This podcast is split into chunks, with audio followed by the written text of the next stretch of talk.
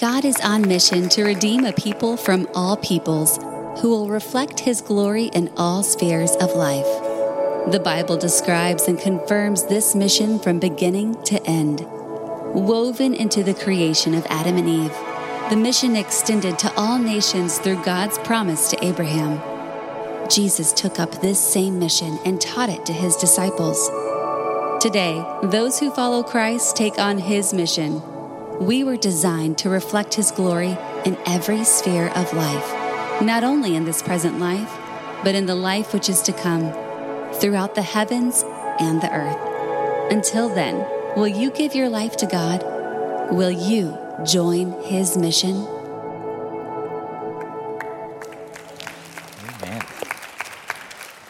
Well, good morning, Northland. It is good to see you, good to be with you. If you have your Bibles, go ahead and turn with me to Genesis chapter 1, or if your Bible is on a device, you can turn it on to Genesis uh, chapter 1. All right, so we're going to play a game. Now, if you've already been part of this game at the 9 o'clock or last night, you cannot participate, all right? You're going to ruin it for everybody else. So, we're going to play a game this morning, and it's called Guess the Company. I'm going to read some mission statements of companies that you would know of. After I read the mission statement, you've got to yell out what company's mission statement that is. Everybody understand the rules? All right, so let's start. You ready? Here we go. If not, here it comes.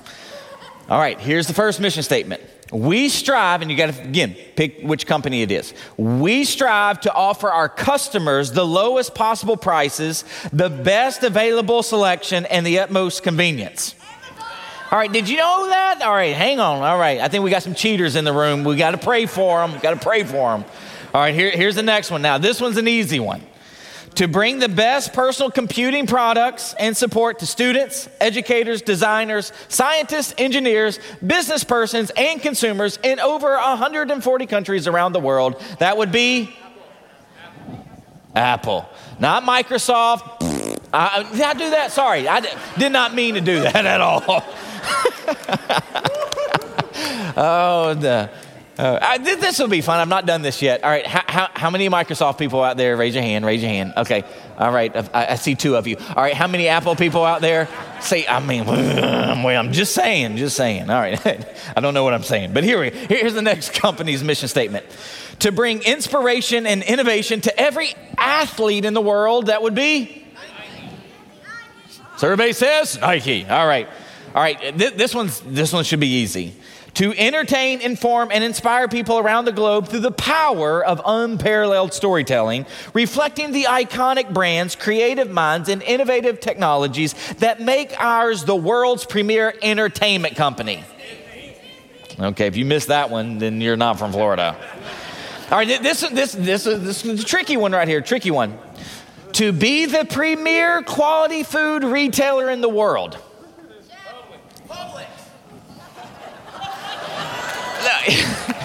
so, that, yeah, I, you probably had to work there because it's so funny. The reason why I find that one funny is like Publix, they're in like three states.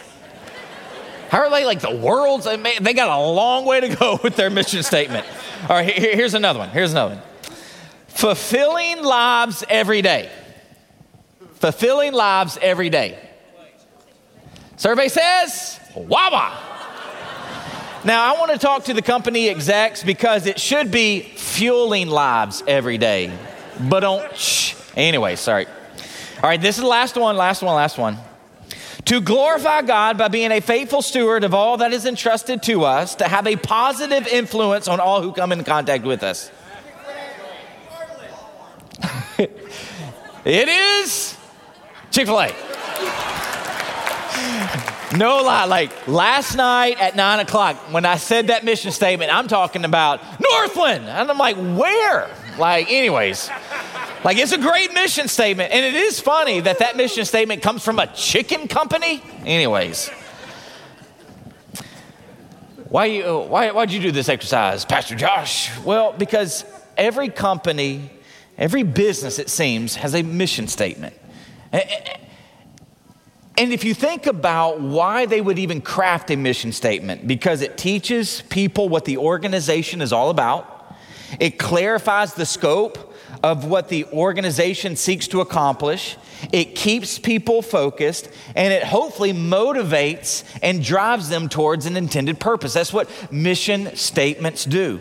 I want you to think about it. These, companies, think about how many hours and how much money they have spent to craft their mission statement of why it would even be important to multi billion dollar companies. And here's my question What is humanity's mission statement? Like, what's humanity's mission statement? Corporately, what is our mission statement? Again, going back to these billion dollar companies, they spend so much time, so much energy, so much money crafting a mission statement so that they can tell people what their organization is about, so that they can motivate their employees, so that they can drive their employees to their intended purpose. And so, if these billion dollar companies that we buy stuff from, that we go to their things eh, like every day or every week or every month, if they spend so much time crafting the mission statement, shouldn't we think of a mission statement for humanity? Like, what, what, what, what is life all about? Why, why, do we breathe? What's the ultimate purpose? Like, I believe that these questions, they form the most base, basic questions around what the human longs for to understand the why to life. Like, in fact, this kind of question, this idea of the purpose of life, it's one that Gen Z struggles with. They just don't know why they're here. They don't know why they breathe. They don't know why they do the things that they do. And so they're longing, they're yearning for the deep meaning of life. And the church has it. The church has it. And so here's the main point that we're going to flesh out humanity's or humanity was made for God's mission.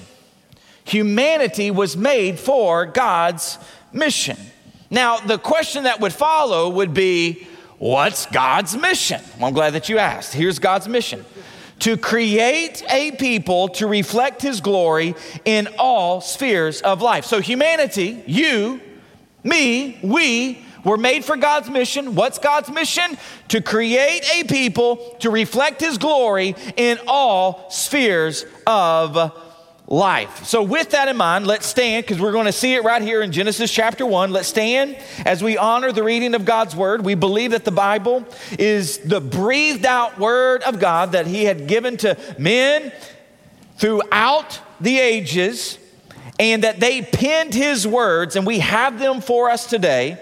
And so when we read it, we're honoring the reading of the word as if Jesus himself was here speaking to us.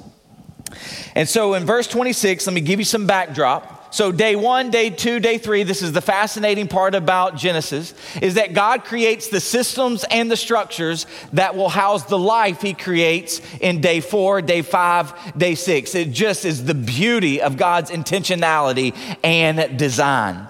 And so, in day six, He is going to create the crescendo of His creation, which is humanity. And that's where we pick up in verse 26.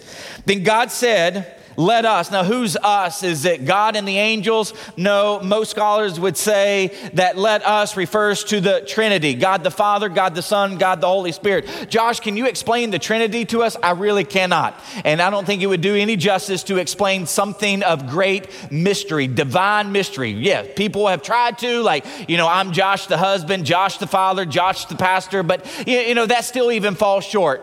But what we have in Scripture is one God in three distinct distinct persons. God, the Godhead comes together and says, Let us make mankind, humanity, in our image and in our likeness. Why? Why did he create them? Well, we see it in the latter part. So that, so anytime you see so that, just ask why. So that, so that they may rule over the fish in the sea, over the birds in the sky, over the livestock and the wild animals and over all the creatures that move along the ground. Verse 27. So God created mankind in his own what? Image. In the of God, He created them, male and female, He created them. And what did God do? Verse 28 God blessed them and said to them, Be fruitful and multiply, or increase in number. Fill the earth, subdue it, rule over the fish in the sea and the birds in the sky, and over every living creature that moves on the ground. In those verses, we see the mission of God start with humanity to create a people to reflect His glory in all spheres of life. Let's pray. Father, I pray that you would be glorified at Jesus. I pray we would be more conformed into your image as a result of sitting under your word. Spirit, will you go to work moving in our midst to shape us and conform us more into the image of our King? I pray that we would leave different than when we came here this morning as a result of your presence in our midst. I pray for those people uh, here online. They are far from you. They're trying to figure out the why of life. Why do they breathe?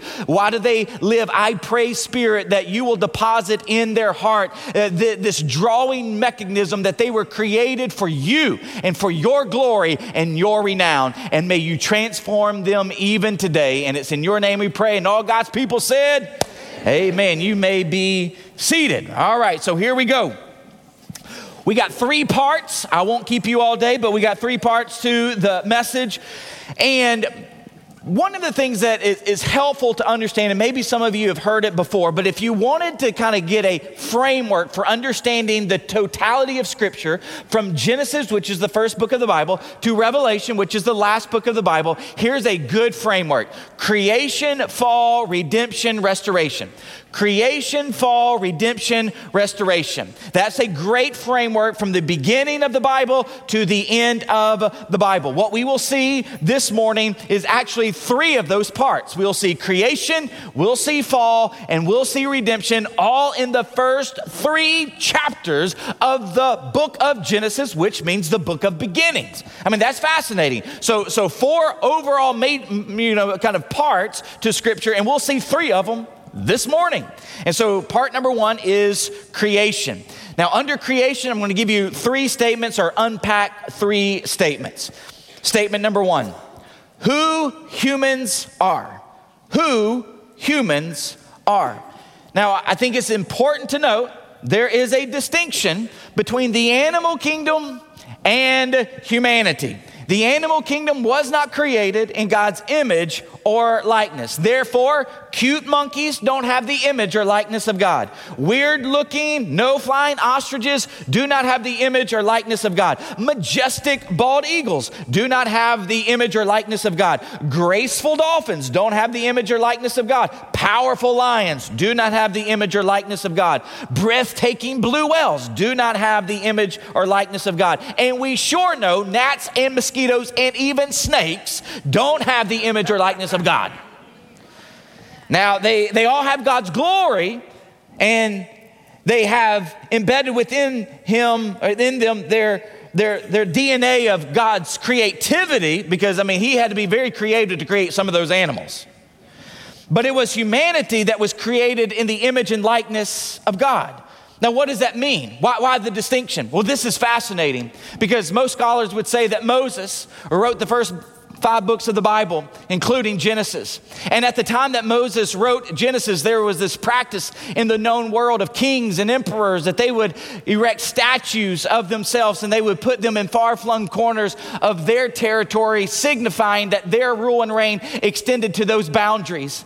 And so, what God is doing through the creation of humanity is that He's extending His rule and reign from the heavens now to planet Earth through the creation of human beings. So now we are the image bearers of God. We are the living statues eh, eh, that have been created to reflect God's rule and reign from the heavens now to planet Earth. So, the thing that you can actually think of when you think of humanity is that we are the mirrors of God. We are meant to reflect. Now, how many of you used a mirror this morning? Yeah, I think almost all of us. And if you're sitting to next, next to somebody that has some crazy hair, either that was intentional or they didn't have a mirror. But, but I, I love, I, I, love mirrors, and, and maybe that makes me vain or whatnot, but I, I just love mirrors because it gives me a reflection of myself so I can make sure that my hair is all, you know, all my hairs are in the right place. That's why I don't like anybody to touch my hair. So, like when my son wants to mess up my hair, he's grounded for at least a month because do not touch my hair. Now, I, I love it because it also makes me, you know, kind of be able to look and say, all right, do I, do I match? Does my watch band match my shoes? And does it match my belt? Yeah, that's it, yeah. Man, that's what we have to do these days. We got to match. All, yeah. Anyways, but, the, but when you look at the mirror, it helps give a reflection of who you are. We are the mirrors of God meant to reflect who God is throughout the created order. Now, what specifically are we imaging or reflecting God? Well, we're reflecting His glory, meaning we're reflecting His weight, His significance, His beauty, His splendor, His majesty, His characteristics, His nature, His attributes, His lordship and kingship. When we reflect God's glory, we are reflecting all of the above. Now, how specifically are we reflecting His likeness? Well, when, when he created us not only in his image, but his likeness, that means that we are spiritual beings. We're eternal beings. We are moral beings. Like, so for instance, how many of you have a pet? You know, dog, all right? How many of you have a cat? We'll pray for you. Uh, no, I'm just joking. I'm, I'm just joking. Just making sure you're paying attention. All right, so the Laxtons, we have a dog. His name is Mater. Now, Mater, he, he has no moral, moral inclination about him whatsoever. So yesterday, I get done with the long run. I come back to the house. They get me a big old glass of ice water. I'm sitting at the pool, just cooling off. And that sucker has the audacity to come and start drinking my water. That's wrong, bro. That's wrong. But he didn't know it. He is not, he is not a moral being.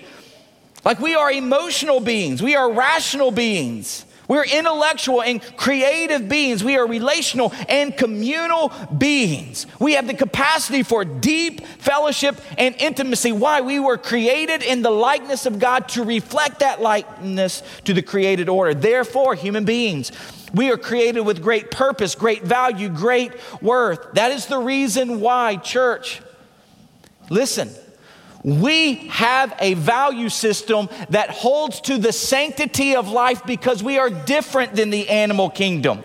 We believe as Christians, because this is what the Bible teaches, that a human life is more valuable than a dog, more valuable than a cat, more valuable than a whale, more valuable than any endangered species like a giant panda, a tiger, a blue whale, an Asian elephant, a snow leopard, or a gorilla.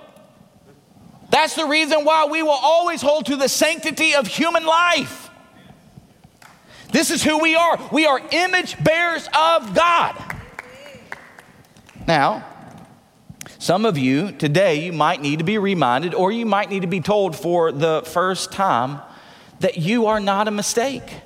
You are not a menace. You are not too far gone. You are not your disease. You are not your illness. You are not your addiction. You are fearfully and wonderfully made. You have great value. You have great worth. You have the very divine imprint of God on your life. God loves you. God is for you. He has a purpose, and there is a point to your existence. Why? Because you are an image bearer of God. So that's who you are. That's, that's who humans are. The second statement is this what humans do. So I want you to, I want you to notice though that, that who we are lays the foundation for what we do. Now we read in verse 28 God blessed the, the humans and he said to them, Be fruitful and increase in number, fill the earth, subdue it, rule over the fish in the sea and the birds in the sky, and over every living creature that moves on the ground. This is, this is fascinating. So he tells humanity, this is who you are. You are image bearers created out of my image and in my likeness. Now I'm going to tell you what to do. What is fascinating today is that when you meet somebody for the first time after learning their name, what's typically the second question you ask them? What do you do. And see, in our culture, we like to identify ourselves in our function, in what we do. I'm a teacher, I'm a plumber, I'm a pastor, I'm a, and, and, so we identify ourselves in our function, which is why we're so messed up when it comes to our life, is because our identity was never to be found in what we do. So I'm going to give, I, I, don't like math. I was never really good at math, but I'm going to give you a sequential formula today to help steer your life in the right direction. Here it is Who I am, which is your identity, plus what I do is your function, equals whom or what I reflect. So the Bible tells us in Genesis 1, here's who we are. We are image bearers of God. Then he tells them in verse 28, this is what you do. And if you get that right, if you get your identity right, and which leads to your function, then you will properly image me in the world. But if you get it out of order, and if you find your identity in anything other than God, then you will have a you will have a distorted image that you are reflecting in the world. And whatever that distorted image actually shows you who your God or what your God is. Which is why, once again, many in our culture, they are broken over who they are and what they are to do. Now, there's five things that God tells humanity to do. So be fruitful, multiply, fill, subdue, and rule. And so, what I want to do is, I want to condense those down into three easy functions that you can remember. And here they are relate, create, operate. Relate, create, operate. What do humans do? They relate, they create, they operate. What do they do? Everybody say it on the count of three. You ready? One, two, three. They relate, create, operate. That's what humans do. So let's look at relate. Be fruitful and multiply. So let's look a little bit deeper into that relational component. It would begin vertically with God. So they're to relate to God, then to one another. You will never be able to relate horizontally in a fruitful way unless you have attached yourself in a healthy way to God in a vertical way. So they're to be fruitful and multiply. So humans are to be fruitful. At the heart of being fruitful speaks of being relationally healthy.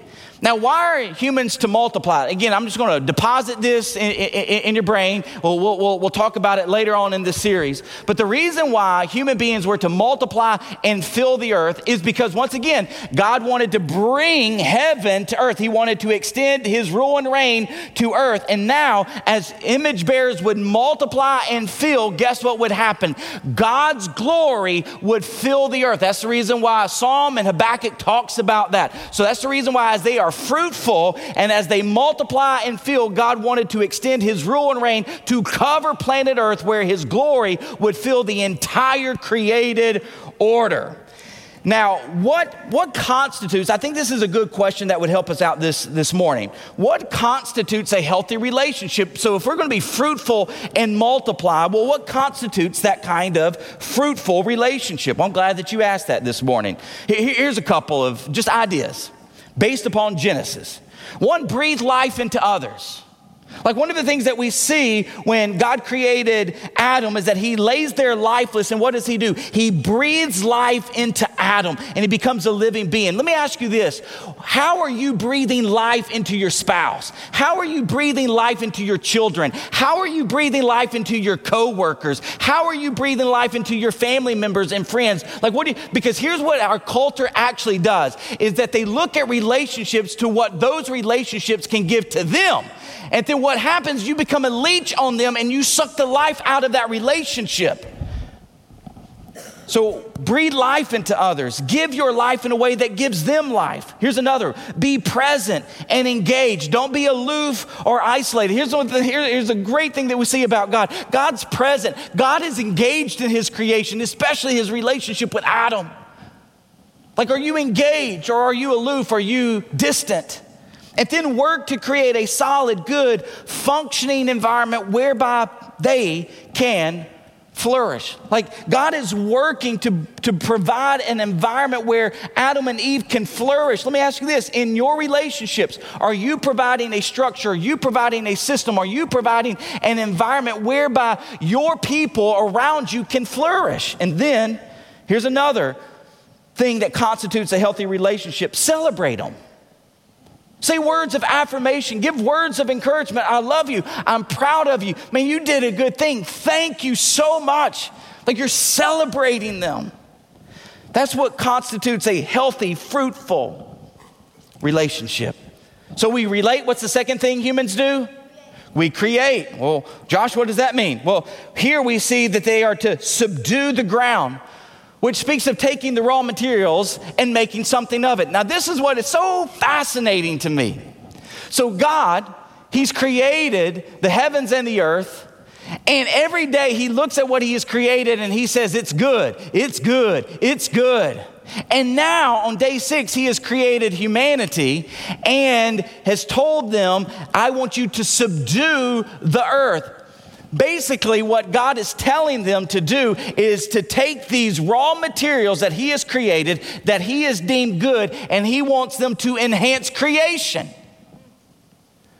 Like, that's part of how they're going to mirror him is that God went to work creating. Now they're going to go to work making something out of what God has created. Uh, just think about it. So, so they are to cultivate this, this, cultivating actually leads to culture, and this culture that they create would actually lead to civilization. So let's go back to the mirror.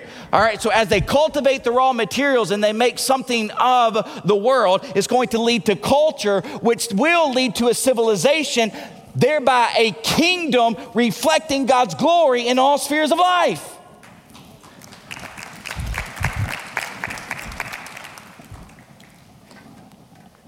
And so when it comes to creating, when it comes to work, when it comes to vocation, when it comes to careers, it's a good thing. I mean, God, had, God had work, God had a career, God had a vocation. He was a gardener at first. And so, when it comes to how we think about cultivating, when it comes to how we think about work, there is a difference in why we work. Like, you, you don't go to work. As a, if you are a child of the king, if you are a Christian, you do not ultimately go to work for a paycheck. That is not why you work. You work because your creator went to work, and work is good.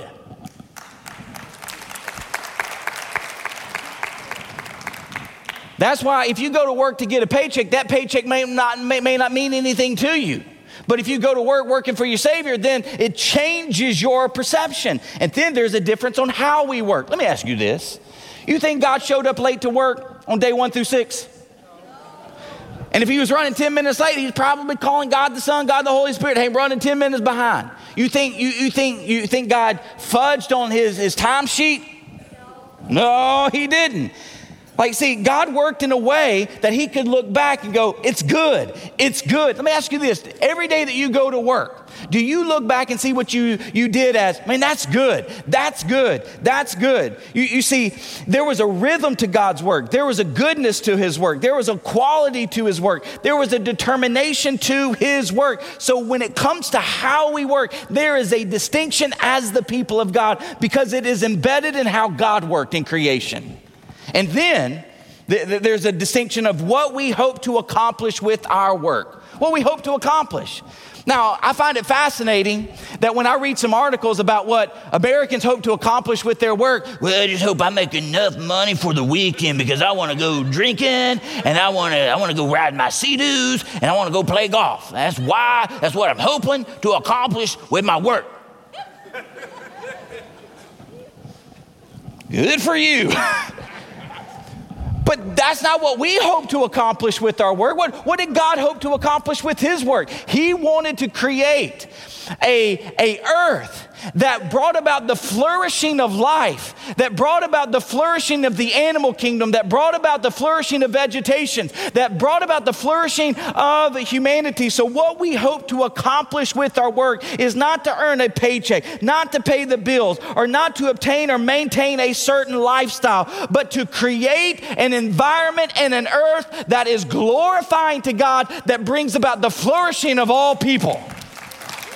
That's what we hope to accomplish. So think about some of your professions and vocations. So, students, let me start with you.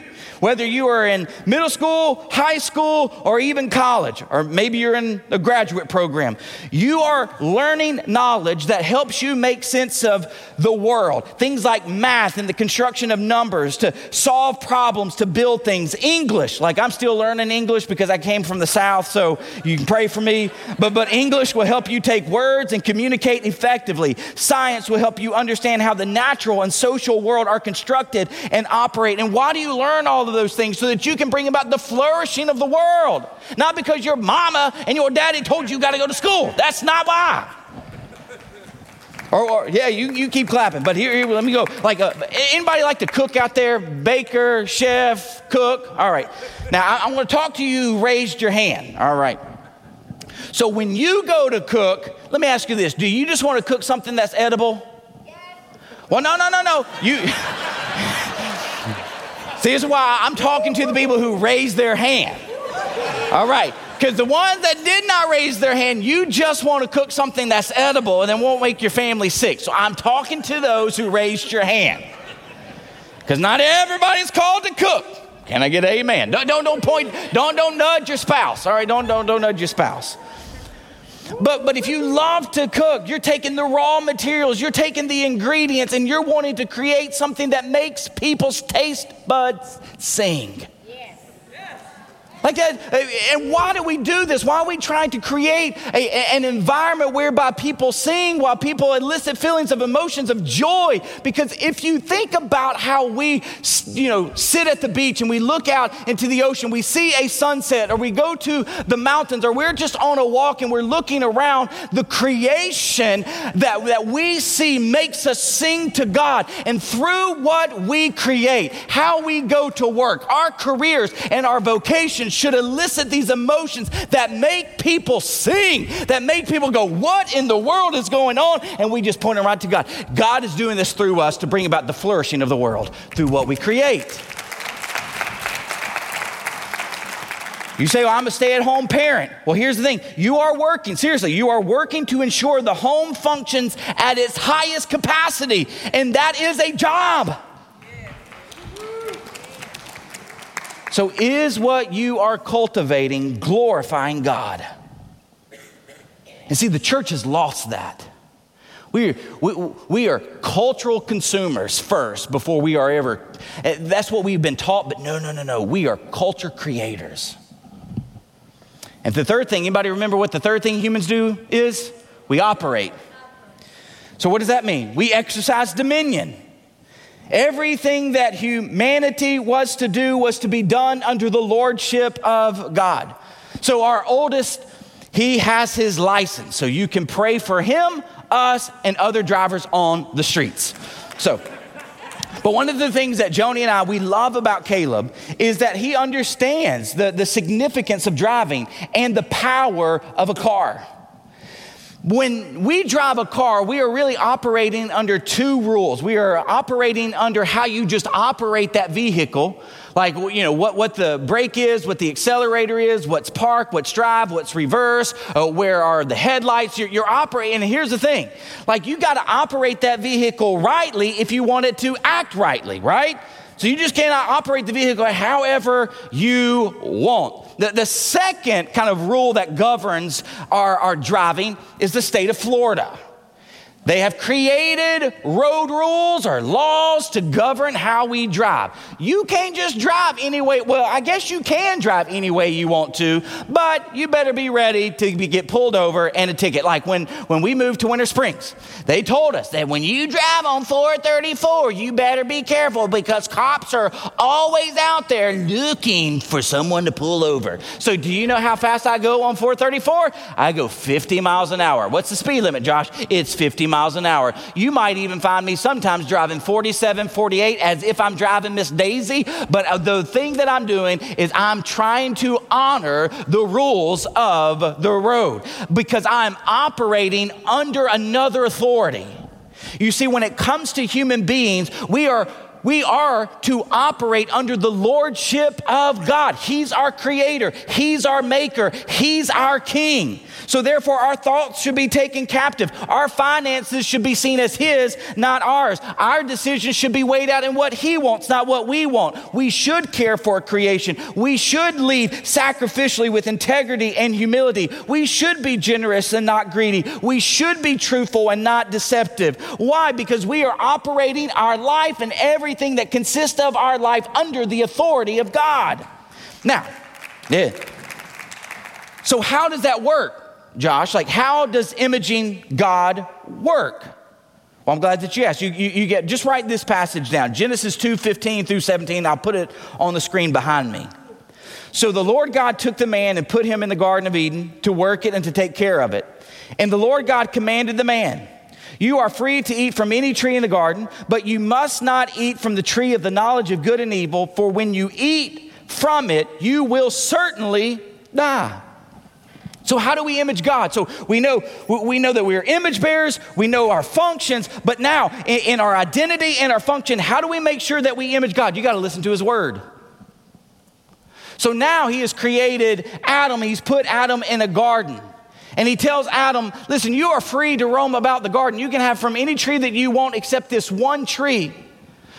And I know people would sit there and go, well, could, could God have just taken out the tree? Like, could, could He have just put Adam and eventually Eve in the garden where there's no tree of knowledge of good and evil, where He could have, you know, they could have just roamed and done whatever they wanted to do under, yeah, I mean, no. Here's the reason why God put the tree of knowledge and good and evil in the garden. So Adam and Eve would never be tempted that it was their garden. See, every time that they would look at that tree, the, the, tree of knowledge and good and evil, guess what they would be reminded? It's not their garden. They didn't create this. This is not theirs. They are just stewards operating under whose it is. That's why the tree of the knowledge of good and evil was planted there. And so God is now giving his word to actually be the framework for how they steward and govern all of their life, making sure that they reflect his glory. So, the only way to reflect God's glory is to submit to his rule and reign revealed by his word which is why we will always be a word centered church. I'm going to preach the word because it's what governs us, it's how we reflect. Anyways, all right, I'm getting, uh, yeah, I, am I'm, I'm going, yeah, let me, I got to get back to my, all right, here we go. Part two, we're in part two. I, I'm going to be short here, part two. And part three, very short. So we had creation, part one. What's part two? Fall. So everything I just said up until this point, we're like, yeah, this is awesome, man. Humans are created in God's image. We relate, create, operate under God's rule. Woohoo! Well, what happened? Because that's not kind of what we see. Uh, here's what happened. Let me, let me show you what happened. Let me show you what happened. Uh, sin happened.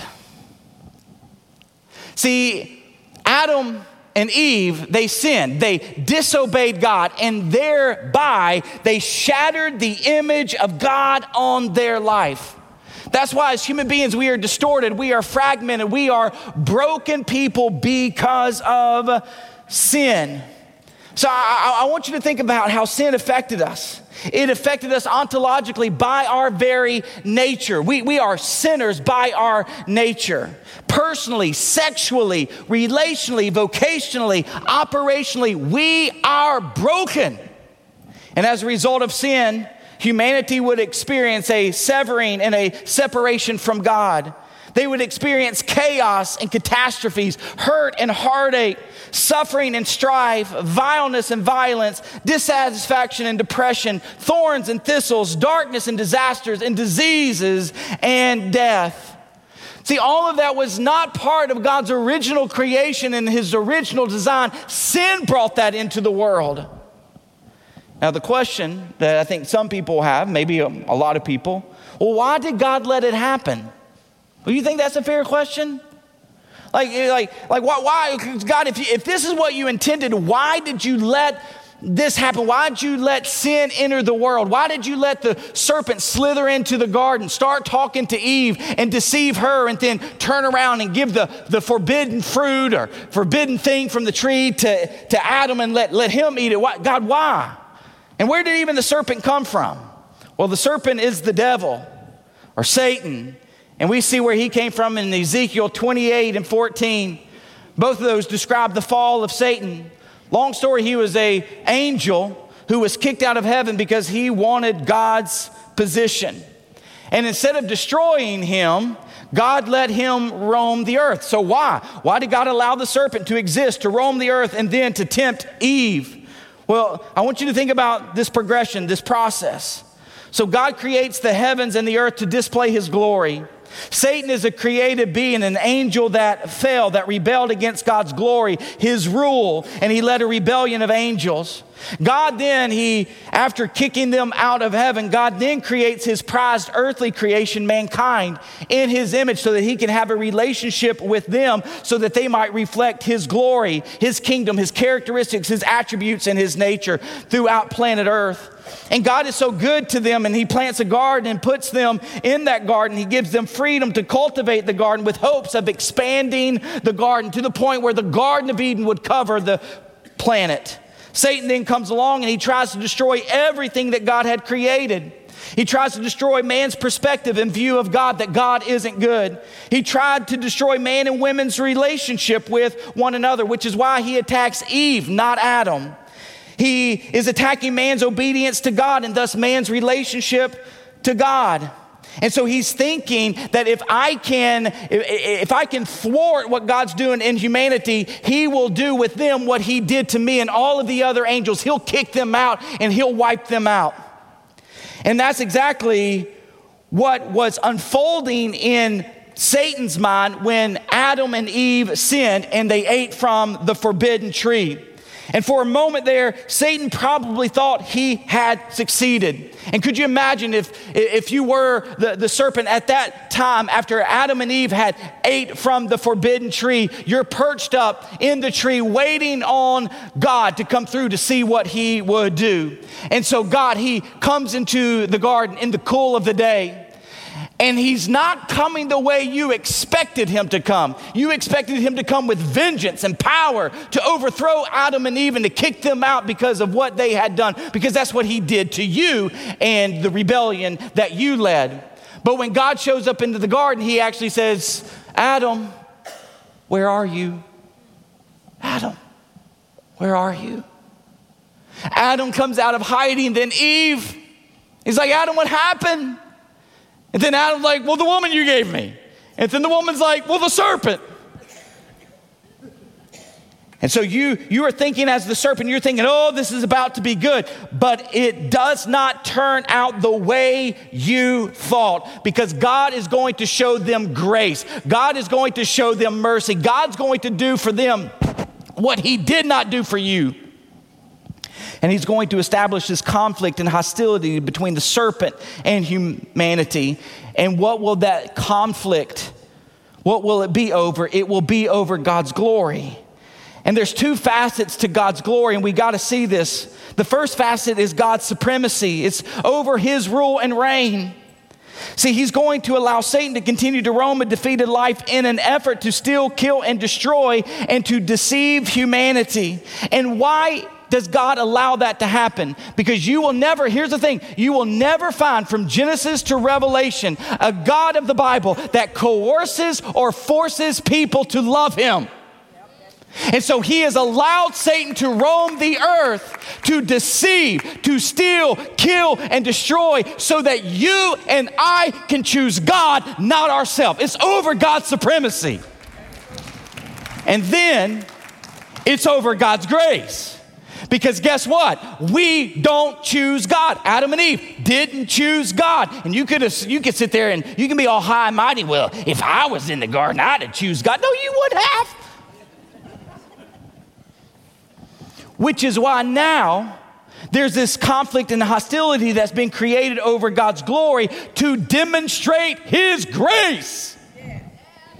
See, God's going to give humanity another chance and another chance and another chance to live under his rule and reign. So, in other words, God has established this conflict between the serpent and humanity because he wants to give the serpent a front row seat to witness something that he never witnessed, which is grace which is why we are sitting where we are sitting today so that we can we can experience the love of God. We can experience the grace of God. We can experience the mercy of God. We can experience the forgiveness of God. We can experience the new life of God because he didn't do with humanity what he did to the serpent and praise be to God.